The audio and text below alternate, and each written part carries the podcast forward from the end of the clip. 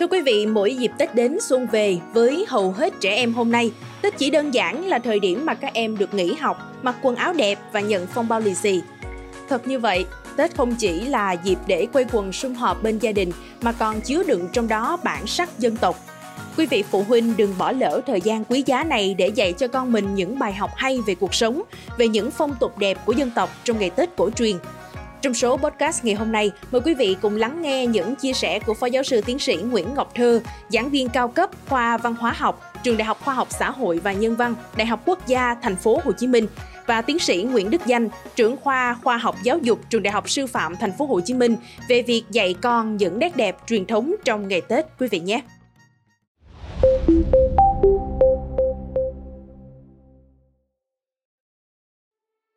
Xã hội ngày càng phát triển, cha mẹ càng không thể lơ là việc dạy con vào những dịp lễ Tết, mà nên coi đó là cơ hội để dạy cho trẻ về truyền thống trong bối cảnh hiện đại.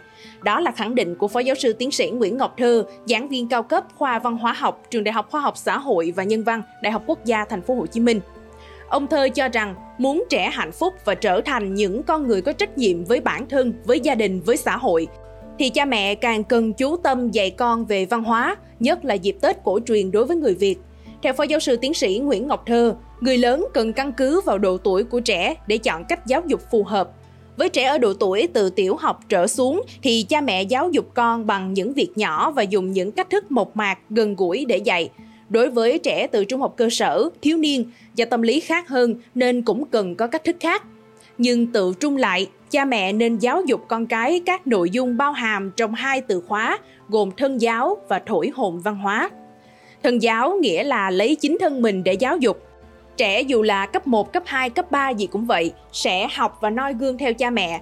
Ngày Tết là lúc cha mẹ càng phải làm gương cho trẻ bằng cách sắm sửa, trang hoàng nhà cửa, rồi lo lắng cho ông bà nội ngoại và thực hiện chữ hiếu.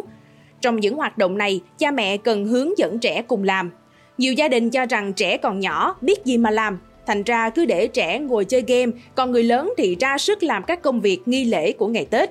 Nếu cha mẹ không thực hiện nhiệm vụ đó, lấy thân mình làm gương và từng bước dìu dắt trẻ, thì sau này khi lớn lên, trẻ cũng không biết về việc uống nước nhớ nguồn, không biết thể hiện chữ hiếu, không hiểu các phong tục tập quán ngày Tết. Nội dung thứ hai chính là việc cha mẹ cần thổi hồn văn hóa và phong tục ngày Tết cho trẻ.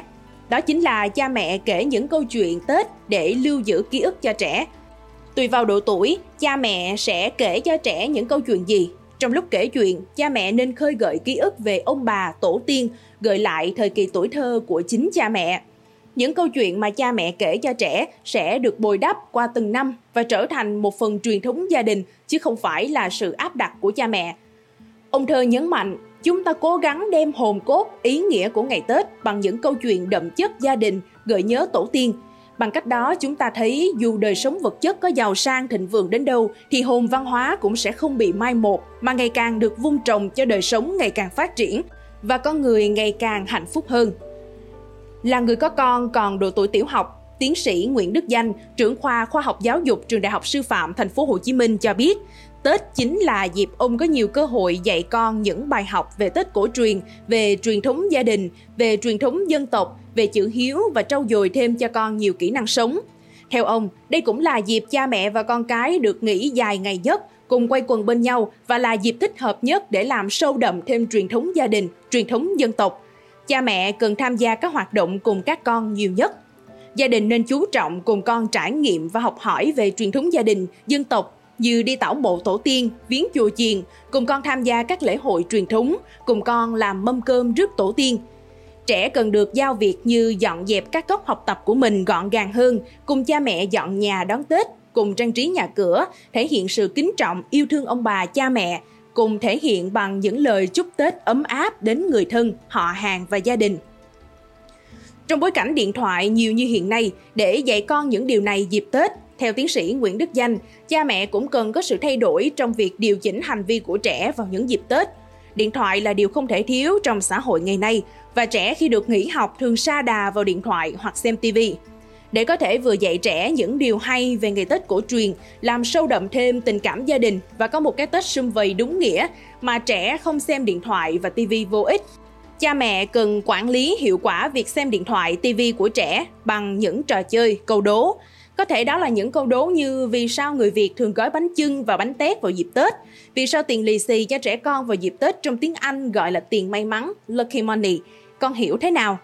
Ông Danh cho biết, với những câu hỏi kiểu đó, cha mẹ sẽ cho trẻ tìm hiểu trên Internet với thời gian giới hạn để quản lý hiệu quả việc sử dụng điện thoại và đồng thời có thể dạy trẻ những điều mới, làm sâu sắc thêm các giá trị truyền thống của Tết cổ truyền cho trẻ. Theo Phó Giáo sư Tiến sĩ Nguyễn Ngọc Thơ, trẻ tham gia vào các hoạt động Tết của gia đình sẽ cảm thấy sự ấm cúng, sẽ thấu hiểu về nghi lễ, về truyền thống, về chữ hiếu. Và khi lớn lên, tất cả hình ảnh ấy đều đi vào ký ức tuổi thơ của các con về một phong tục Tết Việt đậm nét gia đình. Tiên học lễ, hậu học văn, cái lễ mà trẻ cần phải học trước hết là lễ làm con, là một thành viên có trách nhiệm, có tổ tông cội nguồn trong gia đình. Mà cái này vật chất đủ đầy có dạy cho trẻ được đâu. Trẻ lớn lên có trách nhiệm kế thừa thực hiện truyền thống gia đình hay không, điều đó bắt nguồn từ cha mẹ. Hiện nay đang có xu hướng một số gia đình chọn đi du lịch vào dịp Tết. Vào những thời điểm này, cha mẹ có thể dạy cho trẻ những điều gì? Phó giáo sư tiến sĩ Nguyễn Ngọc Thơ lưu ý rằng, Tết là khoảng không gian và thời gian các thế hệ trong gia đình sống và giao tiếp với tổ tiên thông qua nghi thức cúng kiến.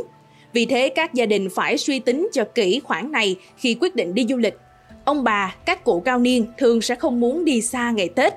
Khi ở ngoài, chúng ta không có bối cảnh gia đình để giáo dục cho trẻ về Tết và về truyền thống gia đình. Vì ngày 30 mùng 1 là ngày gia đình đoàn tụ, vì thế mà nhà nhà cúng cơm ngày 30 để mời ông bà tổ tiên cùng về ăn Tết với gia đình. Quay quần ở đây không chỉ có giao tiếp giữa những người trong gia đình, mà còn có quay quần giữa thành viên còn sống với tổ tiên thông qua thờ cúng. Nói cách khác, đó là giao tiếp giữa thế giới hữu hình và thế giới vô hình. Nếu cha mẹ đi du lịch ở ngoài vào những thời điểm đó, thì chính là cắt đứt đi sự giao tiếp thiêng liêng này. Các bậc phụ huynh làm sao có thể dạy con cái mình nếu như năm nào cũng đi du lịch ngày Tết. Trong những điều kiện cụ thể cho phép, các gia đình phải tính toán được mất nếu muốn dạy con về phong tục Tết mà vẫn tiến hành du lịch ngay những ngày đầu xuân, mùng 1, mùng 2. Trẻ không thể trải nghiệm thế nào là bữa cơm 30, thế nào là mâm cổ giao thừa, thế nào là mừng tuổi, lì xì ngày mùng 1 Tết, thế nào là thờ cúng tổ tiên, thế nào là mùng 1 Tết cha, mùng 2 Tết mẹ, mùng 3 Tết thầy. Nếu trải qua hết 2-3 ngày Tết, sau đó cả nhà đi du lịch thì hợp lý hơn. Vì sau 3 ngày nghỉ lễ Tết, ngày sau đó người ta bước vào giai đoạn hội hè. Việc tranh thủ đi du lịch không ảnh hưởng nhiều đến việc dạy trẻ về truyền thống. Mong rằng với những chia sẻ của các chuyên gia vừa rồi sẽ giúp cho quý thính giả có thêm những cách dạy con thú vị và thiết thực trong ngày Tết. Kính chúc quý vị có một năm mới bình an, may mắn và sung túc. Cảm ơn quý vị thính giả đã lắng nghe số podcast ngày hôm nay. Đừng quên theo dõi để tiếp tục đồng hành cùng với podcast Báo Tuổi Trẻ trong những số lần sau. Còn bây giờ, xin chào và hẹn gặp lại. Thank you